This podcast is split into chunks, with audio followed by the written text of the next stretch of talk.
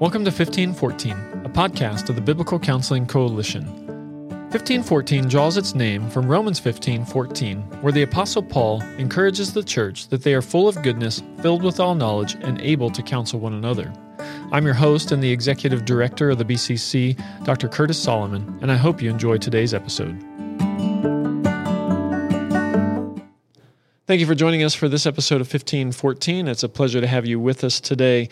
My guest today is Ellen Dykas, who is one of the new crop of BCC council members that we just added recently.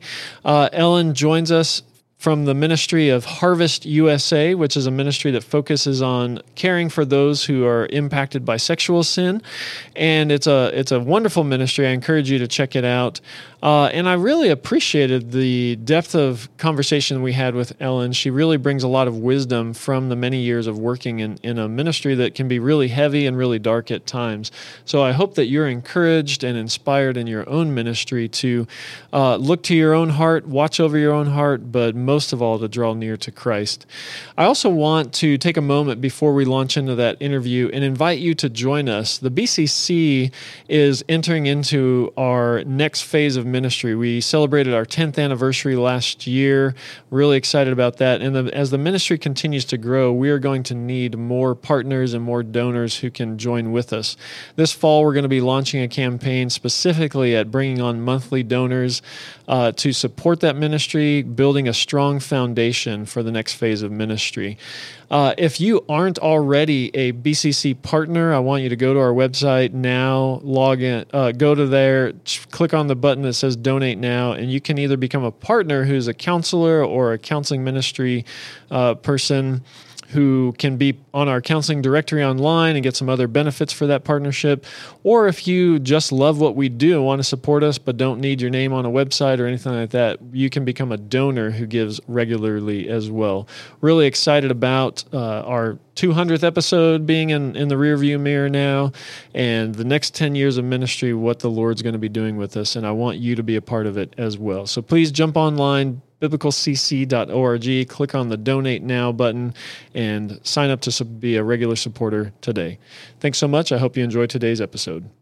Well, welcome to 1514 for all of you listeners out there. We really appreciate it. Today, my guest is Ellen Dykas. Ellen, thanks so much for being with us on 1514. Yeah, I've been really looking forward to this. Well, I have too, and i am excited because you're one of the newest Biblical Counseling Coalition uh, mm. council members. You just got, mm-hmm. you know, we had that delay with 2020, but got you put in place recently and excited to have you uh, joining the fray in our summit this coming December, Lord willing. Uh, but for those who don't know you and maybe and even don't know uh, Harvest USA, could you introduce yourself to our audience and then tell them a little bit about what Harvest USA is and does? Sure. Yeah, well, I uh, live in Philadelphia, which is where my ministry is based, Harvest USA. I'm from the Midwest, though, a St. Louis girl at heart. I'm transplanted to the East Coast. and uh, I'm single, and I've been serving with Harvest since 2007 as the director of women's ministry. And our, our organization is, uh, is a parachurch ministry and kind of with the twofold mission. We focus on uh, Christ centered discipleship counseling, really discipleship to uh, men and women needing help applying the gospel in the area of sexuality for a variety of, of reasons and scenarios. And then we uh, produce resources that help equip the church to become redemptive, Christ centered communities for people that need help in these areas. So I get to do a lot of uh, discipleship counseling, teaching, writing um, on these topics. Yeah, well, that's great. I know it's a it's an important work. Obviously, it's an area in, of life that is significant and ha- has lots of ways that we mess it up. So mm-hmm. you have yeah. great, great, great resources. Tell everybody the website too, because you mentioned some resources, and there are plenty on there for people to yeah. utilize. Yeah, thanks. Yeah, thank you. Yeah, our harvest, our, our website is harvestusa.org, and uh, yeah, we do have a pretty active blog on there. A lot of free free things to read, and then um, you know diff- different things you can download for free. That's something that we're starting to do now is produce discipleship curricula and offer it as a free PDF download from our website. So some of those are available now Yeah. that people could look at. Mhm. And more coming as we were just talking. You're Yes. just wrapping up a writing sabbatical, so there will be more Yeah. more great stuff flowing from you all.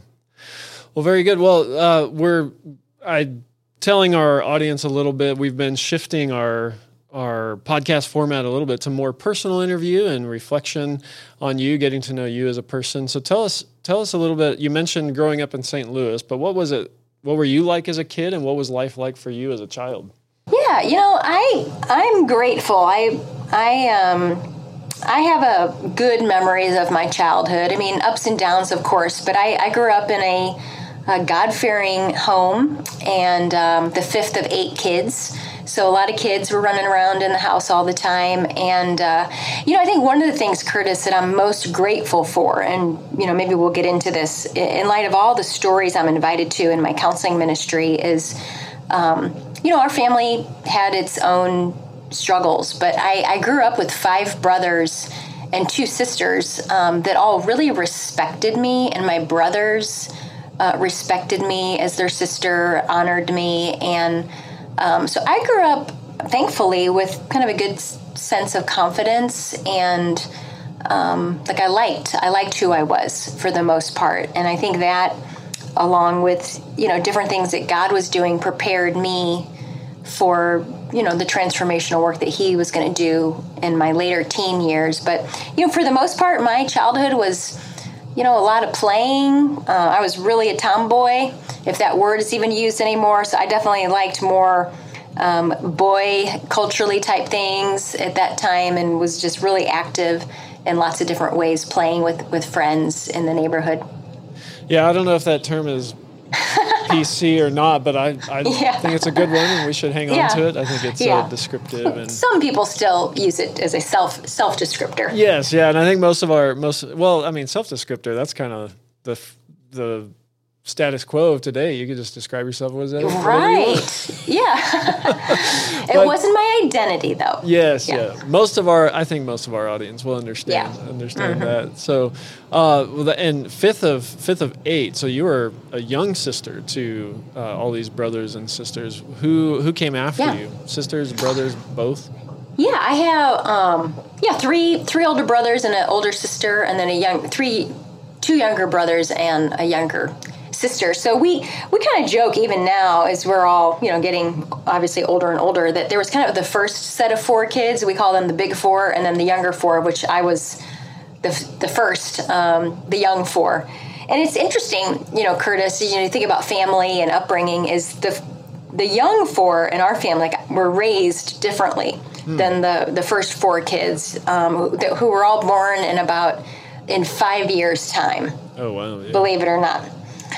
So, um, so yeah, I think the me and my three siblings below me, I think all are a little bit more free spirited um, in, in positive ways. Of just we've kind of pursued our dreams in ways that, um, not that my older siblings didn't, but like I mentioned, I think our parents were maybe they were just so tired by the time I came around.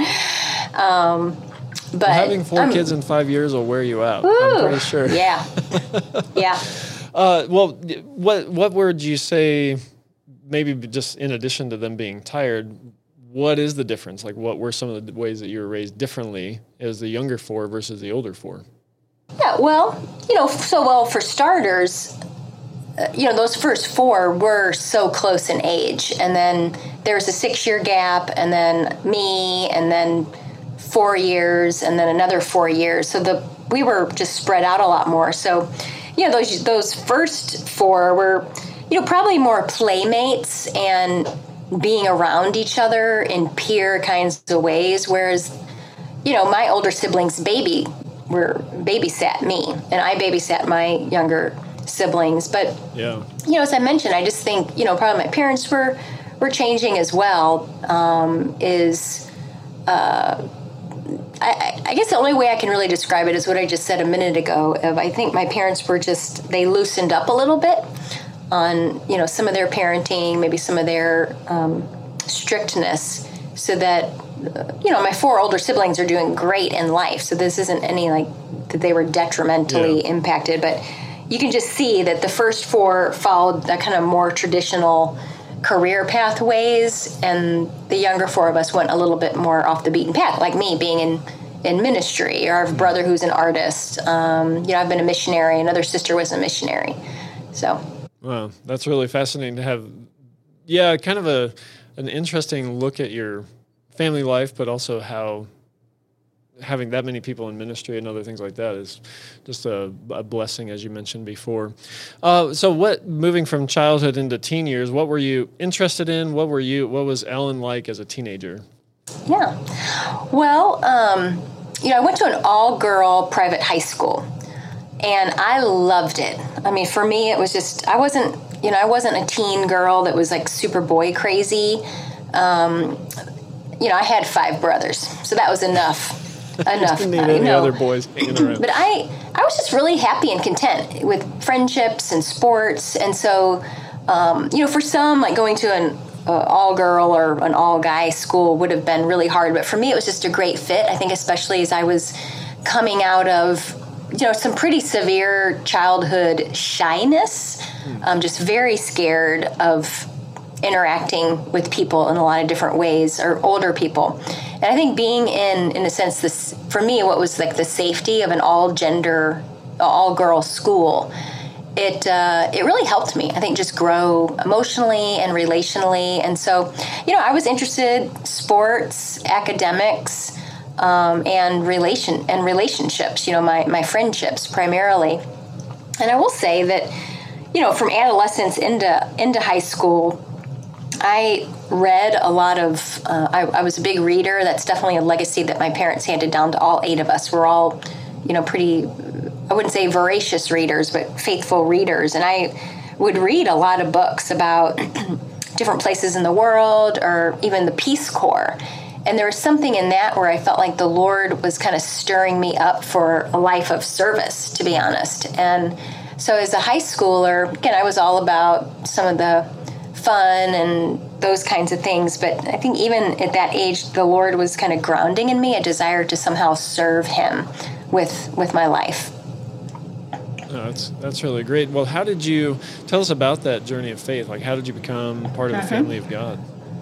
Yeah, well, as I mentioned, I you know I grew up in a home that was um, you know faithful and church attendance. God was definitely honored but that kind of personal aspect of the gospel of you know really understanding my own need for christ and uh, forgiveness and redemption that didn't really sink in into my heart until i was a freshman in college and it was through a parachurch ministry. Uh, i was interested in learning more about god and um, got involved in a bible study and the first one that i connected with and it was really through that um, you know, what I knew as a discovery Bible study, they knew it was a seeker's Bible study. Um, I just heard truths that I hadn't heard explained in that same way. So, as a college freshman, that's really where I look back to, you know, faith in Christ really happening, like that new birth in Christ really happened during um, that freshman year. And, you know, the organization that I was involved in and really was discipled through for four years just laid in my heart or implanted in my heart um, a worldview that the gospel was is for the nations. You know, it's for giving away, living into and giving away, and that I think was also a part of the Lord's work, just preparing me for the path He had um, that would kind of lead into a more vocational ministry lifestyle. So when you went to college, did you kind of go and, and, even found this Bible study? Were you going to it thinking like, "Oh, I'm a Christian. I've been going to church my whole life, and it's just what you do is jump into Bible study," or was it something where you were questioning faith? Like, what was that yeah. thought process yeah, like? Yeah, really good question. Well, uh, you know, a significant event had happened where one of my best friends moms died really unexpectedly between our junior and senior year of high school. And I hadn't faced much death in my life. Um, and so it was just really kind of world rocking. And somehow, in the midst of that and other things that were going on, God, I just, I think I know now, the Holy Spirit, I think, was stirring in my heart, just creating a hunger that there had to be more to, to what I had had learned that there had to be more to this whole God thing. And I would tell people that, you know, God, my relationship with God was kind of like this nice, comfortable book on a bookshelf that you know and you can go back to when you need it, but then you just put it back up on the shelf. And so I, you know, as a as a high school senior, thought, you know, there's got to be more to God. I bet the answers are in the Bible.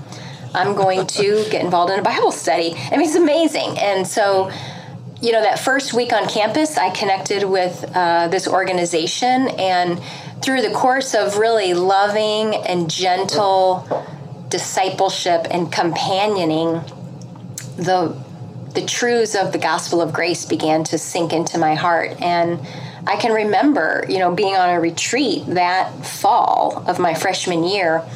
And, you know, we were having this time that I had never heard of before, this quiet time thing. And uh, it just really struck me of, wow, if if what I'm learning about this kind of new way of seeing faith is really true, this more personal engagement that's more than religion, um, then I I probably have something in front of me that is completely different from what I've known. And that was kind of a pivot point for me of realizing, yeah, there's a lot more to Christian faith and what I had understood. And so that fall is kind of what I look as the launching into really my my spiritual life in Christ. That's uh, that's wonderful. Now, what what school were you attending, and what was yeah. college like? Why did you go there? What were you hoping to study?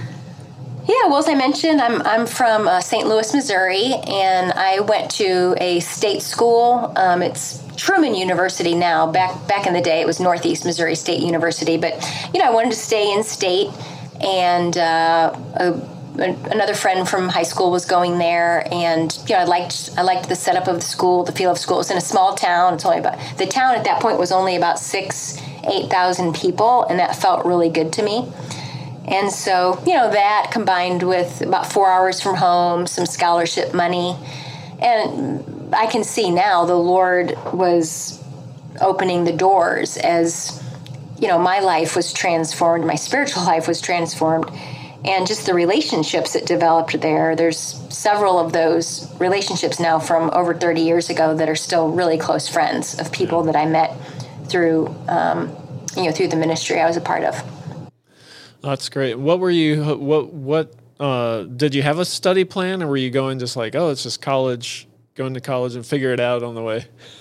I I mean, my major. I'm one of those people. My major changed about four or five times, yeah. um, and uh, so yeah, I didn't go with this big career career path. Uh, and you know, eventually, kind of landed on a minor in sociology, and then my bachelor's was in interpersonal communication, which is basically an unmarketable degree, but it was great for me. I it was really it was, like talking to people. Can I get a job about that? Yeah, so. yeah. I mean, it's kind of the a cousin to mass communication, like mm. interpersonal. Really, it really is a great prep for being a discipler, yeah. counselor. Yeah. Um, so, like the classes I loved and were just great for me. So but there's not a lot of companies out there hiring interpersonal communication communicators. No, not so much.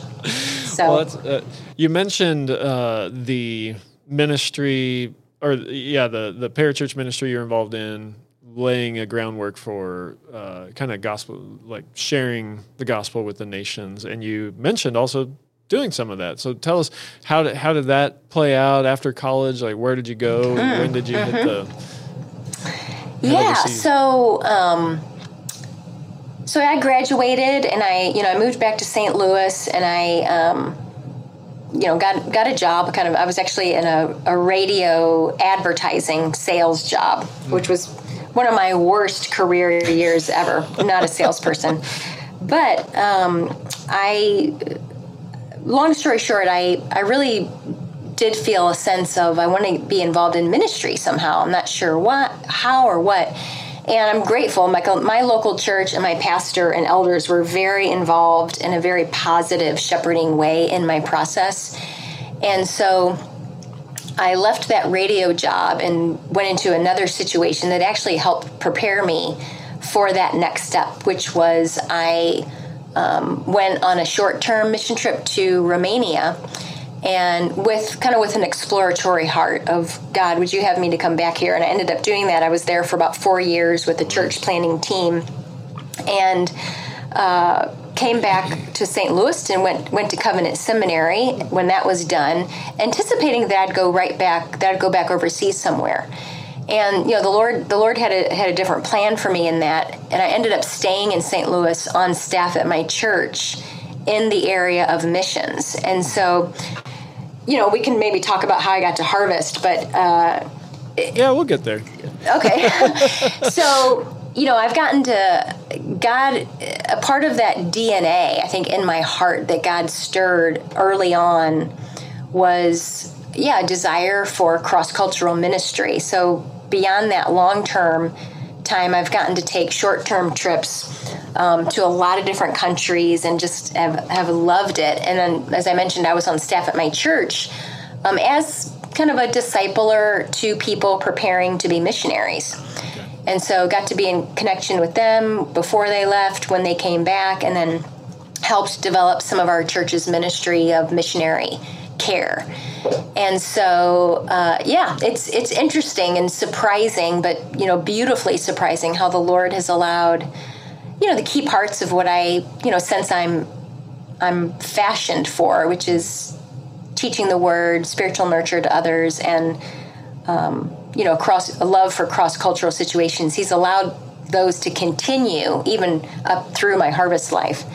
Uh, so yeah, I've gotten to do a lot of a lot of different ministry um, in different places of the world. Yeah, that's fantastic. We'll have to talk afterwards because we just released an episode where uh, we've been connecting different um, people who are into biblical counseling and missions and, and brainstorming. Oh, yeah. A group of people brainstorming uh, just how to okay. help churches or ministries or organizations care for uh, yeah. overseas missionaries. So you'd be oh, great. Oh yeah, great. Yeah, I'd uh, love to connect with that. Yeah, well, fantastic. We'll definitely do that. So tell mm-hmm. tell us then, how did you get to harvest and and into um, more of a I mean, in one sense, it's a biblical counseling role, but it's a very unique and particular type. So, how did you get yeah. there? Yeah. Well, you know, as I mentioned, I um, had gone back to St. Louis. I got my master's in biblical studies at Covenant Seminary, and then was in St. Louis, kind of working at my church. But there, there had been a an, a long term kind of ongoing sin struggle and wrestling that was really shameful for me, and that was just kind of in the area of codependency and relational idolatry that manifested primarily in my in some friendships with women and even in a few like discipleship type relationships where I was the the mentor. And know, there's just something about about that of just not knowing why I would become just so overly attached or entangled emotionally in some of these relationships. Well, you know, doing what a lot of people would do, um, you know, the the uh, the you know Christian thing. No, I'm just joking. Of I googled you know, codependency plus Bible, codependency plus Christian view. And I had seen a counselor a little bit. I had talked to friends about it, and nothing was really leading to change. There was helpful things being said, but nothing was leading to change. And then, in that internet process, uh, I came across Ed Welch's kind of classic book, "When People Are Big and God Is Small: Biblical Answers for Peer Pressure and Codependency," and that that opened up the whole world of biblical counseling to me. I uh, you know, had had good biblical teaching, and I had had, you know, had had done a lot of my own reading about the life of the soul and change because I was interested in that. But through Ed's book, which then led me to Paul Tripp and David Powlison, I felt like, wow, for the first time, I'm reading the kind of teach I'm reading the kind of material I've always longed for, but I didn't know it existed. Yeah. Like applying really the heart of biblical counseling, applying scripture and the person of Christ to the real deal of life. And so that opened up CCF to me, which I had never heard of, the Christian Counseling and Educational Foundation. And I thought, wow, this would be a great add on to my own experience and training. And so I ended up moving out to Philly in 2005, expecting to just be here for a year, studying full time from CCF. My church sent me with their blessing. And um, and so, uh, you know, I, I, actually love telling the story of God's kind of redemptive grace. It was through my own struggle and brokenness that the Lord connected me ultimately to Harvest, because it was through needing help that I found CCF, which eventually led to me coming out here to study. And Harvest is kind of a cousin ministry to CCF. We were birthed out of the same um, ministry DNA out here. Yeah. And that year of being an intern at CCF, I tagged on a year. I ended up hearing about Harvest USA, and they were looking to bring on a woman for the first time in their history, a full time women's ministry director. And um, I mean, the last thing I'll say on that, Curtis, was that I was kind of scared and nervous about working at a ministry like this, which is focused on sexuality and gender. I was intimidated about those things. You know, for for all the the training I had had, these things weren't talked about much. I mean, they're yeah. talked about so much more now, and I wasn't talking about these things with my friends, and so I was nervous. But the content of the job description and the heart of harvest was right in line with me, which was teaching teaching and discipling Christ. Uh, bringing people into understanding of who they are through the Word of God, and just walking with people in the real deal of their struggles. And so, so that's how I got to Harvest. It was, you know, a little bit of a, you know, windy path in some ways, but in another sense, really in God's God's plan, it was He was just gently leading me along, um, bringing me into this place. Yeah, no, I think so many people that I love that testimony because that is so many biblical counselors and pastors and leaders in biblical counseling came through their own need. And the reality is i mean that's that's how we come to the gospel too right? It's not like we come saying hey jesus by the way i'd be a great teacher on your team so sign me up uh, when we really see that it's it's uh, phenomenal. And i think uh, too i think that having that story too helps you minister to other people and helps them open up to you as well. So yeah well thank you for sharing that. That's really really great journey. So some of the questions I like to ask everybody are what are the what are well one of them is what is the hardest thing or maybe some of the hardest things you face in counseling ministry and I think uh, as you mentioned the harvest focusing on sexual sin relational difficulties it's not even even in groups where it is maybe more talked about there's still a hesitancy there and and some shame that people even have talking about that. So I'm sure it's particularly heavy and particularly hard in that vein of work. Yeah. Yeah. Well, I think um, I guess three three things I would share. You know, one is more personal, and this is the le- the least of all three of them. But you know, the the woman I replaced, uh, who was part time in this position, you know, she she she encouraged me and also gave me some warnings. You know, she said, Ellen, it'll probably be difficult for you in some ways being unmarried as you come into this position in light of the heaviness of stories you hear. I mean, this could be true, I guess, for anybody who's a counselor. But um, she said, in light of what you're going to hear, because everybody coming in our door is it's a hard a hard situation yeah. so that that was a little bit of a challenge but you know I'm, I'm grateful that i do have a thick support of of support of um, a thick circle of support around me both in friends and a church that is solidly behind behind me.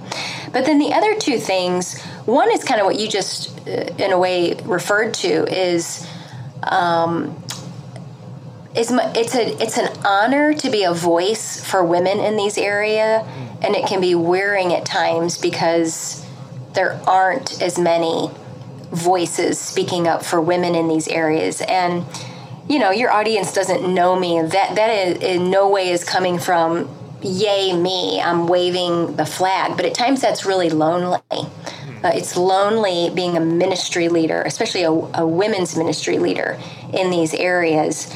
But I, I, want to be quick to just tag right onto that that it, it is really a, a, delight and an honor to be a voice for the daughters of God, uh, both who need training in these areas, but even more so for the women who, the wives who are in these broken marriage situations due to the husband's sexual sin, or women who are under so much shame because of their own sexual sin choices. and then really the third is the third thing I would say is hard is uh, what I mentioned is just you know hearing hearing um, the stories of of dark darkness, uh, particularly in light of the abuse and trauma, which isn't our specialty, but you know, the, yeah. 80% of the women coming here have sexual abuse in their background, and a lot of the men that come here do as well. So I think it's just that's been a challenge, just learning how to steward the caring of those stories and to do that really wisely um, has been a, a, challenge. And hopefully, you know, the Lord's continuing to to strengthen me and teach me wisdom in that. Yeah, yeah, no, that's that's good because, and I think that's one of the things I was trying to get at with hard with a ministry that's focused on a particular area of sin like that. Uh, it is hard, and I was just talking to one of our our sisters who works in abuse uh, primarily, and I just my wife and I were asking her like, how do you just do personal soul care uh, when you know if you're in, if you're in a church providing regular biblical counseling. Sometimes you get the premarital counseling and you're like, sweet, this is fun. And, or you get a communication conflict or you get a, you know, something that's, and they're all important. But man, when it's like day in, day out, abuse, sexual sin, huge brokenness, trauma. Uh, and she said, she said, I have to, I have a few cues that let me know I've been in the darkness too long and I need to get in the light. Mm. like, oh man, that's such yeah. a good, love that. Good word. Um, yeah. So thank you, thank you, and thank everybody at Harvest for, for doing that because it, yeah. it is. It's a it's a lot. Mm-hmm. It's heavy.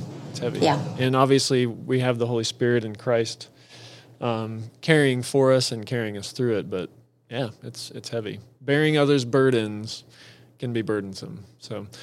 Uh, what are, what are some of the things that keep you going um, through the hard times in ministry? Yeah, well, you know, you know, I appreciate you just kind of blessing our team. I would say our team here over the years, you know, has changed. Um, you know, there people have come, people have gone, but we, I think maybe because of the uniqueness of what we focus on, the the staff, especially the direct ministry staff, or those that are ministry to women, men, and and um, parents, um, you know there is a sense of like really needing to know that the Lord has has brought you into this, and we have just a very sweet, deep camaraderie in Christ. Uh, I mean, as you can imagine, as we have conversations together in ministry supervision context or whatever yeah. it might be, we are we are really being honest as well about our own hearts. Um, in appropriate ways, of course, but how we need to be walking wisely. So I think our team is a part of what has definitely a part of why I've been able to continue ministry in these areas for so long. Um, you know, other other things like I'll, I'll, share kind of one thing that might seem a little bit more lighthearted, and then something that's maybe more obviously serious. Um, you mentioned like the soul care, and I mean that's not light, but something that really keeps me going is you know making sure that i'm i get time off and i'm not a workaholic i'm not a ministryaholic i thank the lord that in the struggles i have that's not one of them and so I have friends that I I'm not the counselor. You know, I'm not yeah. the caregiver. I'm or the mentor. I we get out and we play. We have fun. We laugh together. And so those are really there's that whole side of things that is holy um, to truly have people and activities that are recreating us. You know that rec- that recreation. And then really the, the biggest thing, Curtis, is um, just you know, wanting my life to be invested in eternal matters and loving loving the opportunity to do that and to earn a living from discipling people in the scriptures, discipling people in Christ, offering his comfort and encouragement and wisdom. I, mean, I love doing that. And so, I mean, what a, what a blessing to be able to, to truly earn my living doing what I love to do and what I you know believe is is honoring to Christ. And of course, not that like full-time ministry people there's lots of ways to honor Christ, but I know that this is what the Lord has has had for me at least up until now. Yeah, no, definitely.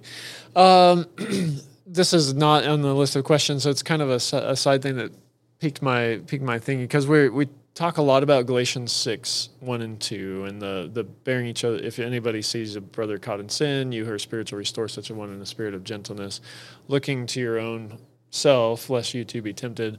I'm, I'm curious because my guess is a lot of people at Harvest came into the ministry through the ministry, in a sense, like yeah, having some yeah i mean some have come through like our groups and become yeah. on staff um, or you know interns. Yeah. But yeah. or maybe or um, and, and even if not like just how do you what are some i think you maybe have an acute especially dealing with the same types of struggle again and again and again maybe some just insights on how we as counselors can can guard our hearts in those areas. Like especially when we're counseling somebody who struggles with something we have a history of struggling with or a current you know current struggle with like ways that we can follow that that biblical advice of guarding our hearts and, and watching lest we too be tempted. Yeah. I love that you've brought this up because this is like one of my like passion topics to speak on um, about what does it mean to minister wisely and how do we how do we guard our hearts. So a, a couple thoughts on that that i've learned over the years and really learned from my own mistakes is you know the idea of boundaries like that word can be a really offensive word or harsh word for some people but when we look at boundaries as those wide guardrails around our lives and around our ministry um, and we see it as a way to, to love the Lord and love people, and in a sense to protect people because we're weak.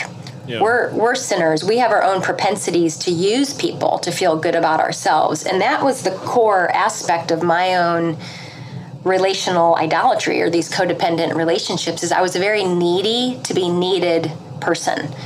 And so you can imagine, you know, being in a counselor role or in a oh, ministry yeah. like this, the danger that that that that would create if not dealt with. So I think this, the sense of boundaries in regards to that is knowing what are my what are my limitations how accessible and available am i to people? And i you know i'm working with a formal ministry. A lot of you know biblical counselors may be working out of an office or a church. So there's already boundaries set in place. But i think wisdom's going to come from uh, well, absolutely having accountability in your life, like having people that you are really being the real deal, including if so, if you would need to say to somebody, "I'm attracted to my counselee," or this this counselee or this person I'm I'm discipling is just like I'm really sensing myself um, just feeding off of how they respond to me. Mm. So I've learned like I need to out myself to people in my life that I'm really honest with. So that that helps. But then the sense of boundaries, I mean, that's something I learned the hard way early on in my in my ministry at Harvest, where to be honest, Curtis, I, I heard a professional counselor talk about her sense of boundaries. And I kind of I felt I got prickly at that. I thought boundaries. That's so unloving. That's so like unlike Christ. And then I got into this ministry and I saw, oh, how wise she was because I was making myself overly available and overly accessible and um, and you know that can lead to a lot of problems one of which is a, a counseling relationship that goes on for much longer period than it needs to like years and years in some cases that could really be fueled by a counselor's lack of willingness to let go of a counselee.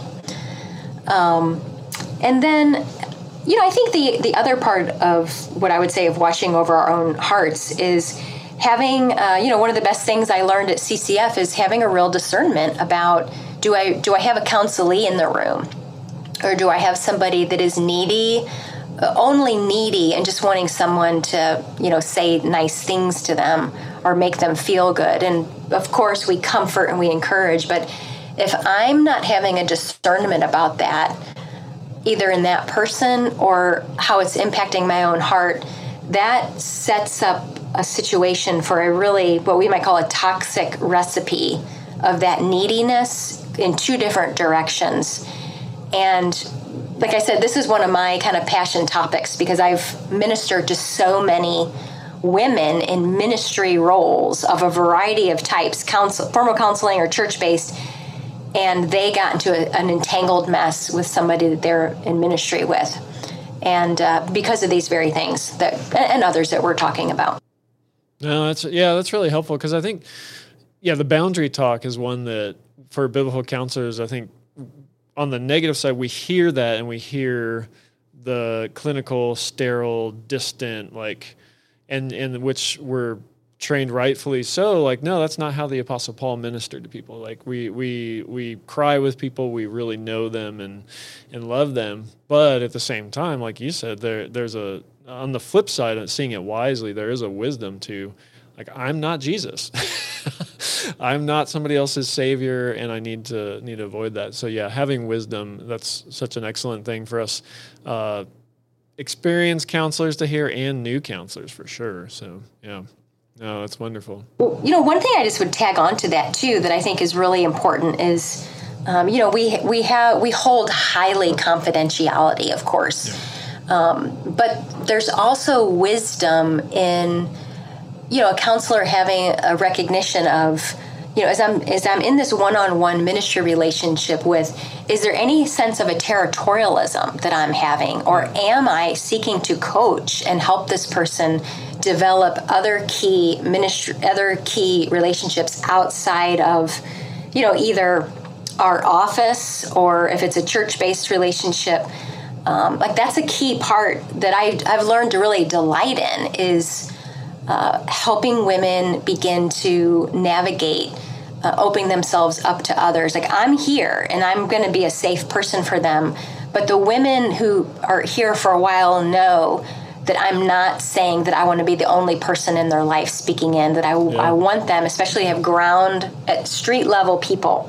And that's the way we watch over our hearts as well, and, and our counselees' hearts, that we're not isolating ourselves in a way that's really detrimental. Yeah, no, that's good. That's good. Because I, yeah, in my counseling training, but also my own counseling, I to keep it grounded in the local church, um, especially when I'm counseling somebody not from my local church, ask them to bring a shepherd or somebody with them as an ally to the counseling.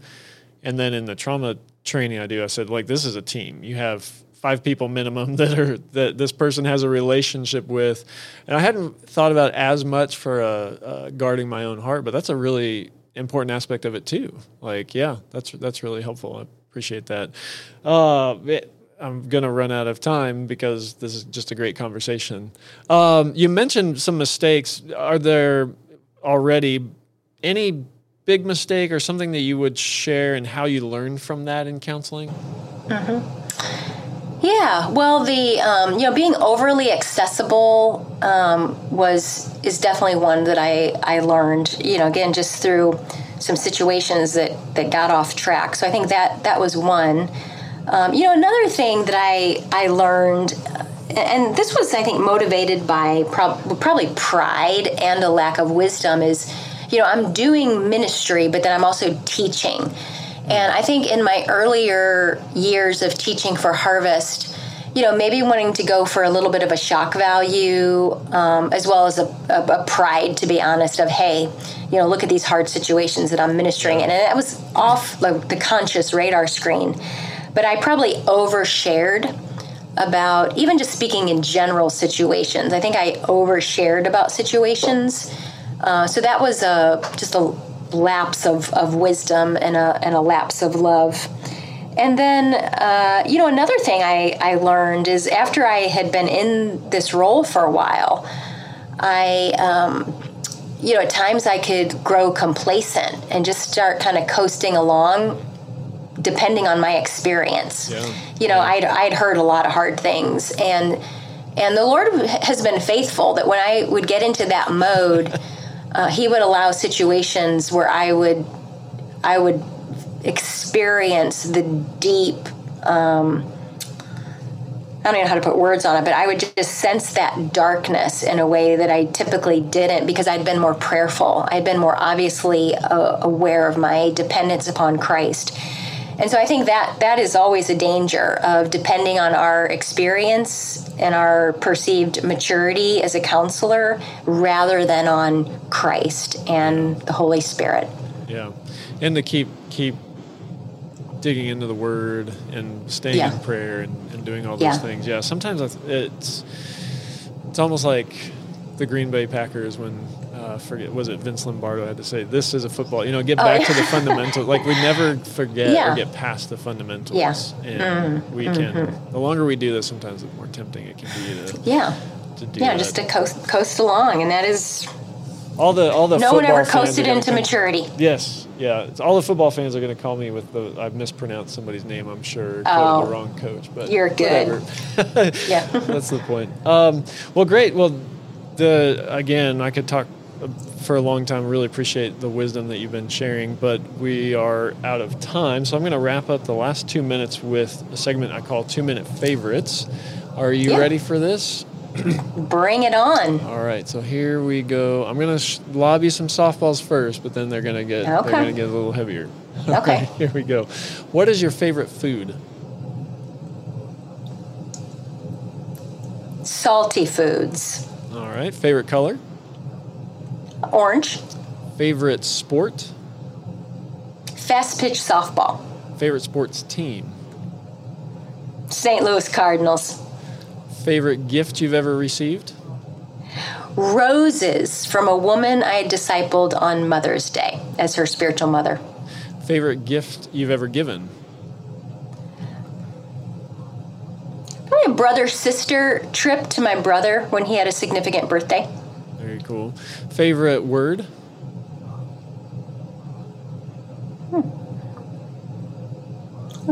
I know I should say Jesus, but um, I don't know. Peace. all right. Least favorite word, Hmm. Well, probably some of the words I hear here at Harvest, which I won't say on on here. yeah, that we can't bleep out. Yeah, all right. Uh, favorite candy, Mm, recently, Skor Candy Bar, hmm. dark chocolate with that toffee. favorite ice cream flavor, Anything peanut butter based. favorite Bible verse.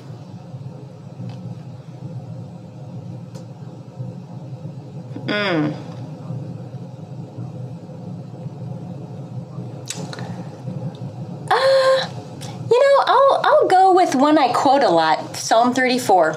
Those who look to the Lord are radiant, and their faces are never covered with shame. Psalm 34 5. Favorite book of the Bible? Uh, Psalms. If you could choose any superpower, what superpower would you choose? Hmm. Maybe to fly. And favorite book outside of Scripture?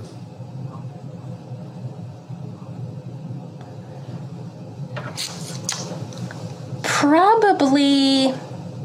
I'll just have to go with the genre of books. I'm sorry, missionary biographies. All right, very good. Yeah. Well, that wrapped up our time together Yeah. today. So, Ellen, thanks so much for being with us on 1514. Thank you, Curtis. Really, really a blessing to partner with uh, BCC. Thank you for listening to today's episode of 1514. If you'd like to find out more about the Biblical Counseling Coalition, you can visit our website at biblicalcc.org. Special thanks to our podcast engineer, James Wills, who does all the post production editing to make this podcast sound so wonderful. Also, want to thank my assistant, Carrie Felton, for helping to arrange these interviews. And a special thanks to Andrew Riddell, who composed and recorded the music we use on 1514. I hope you have a wonderful day.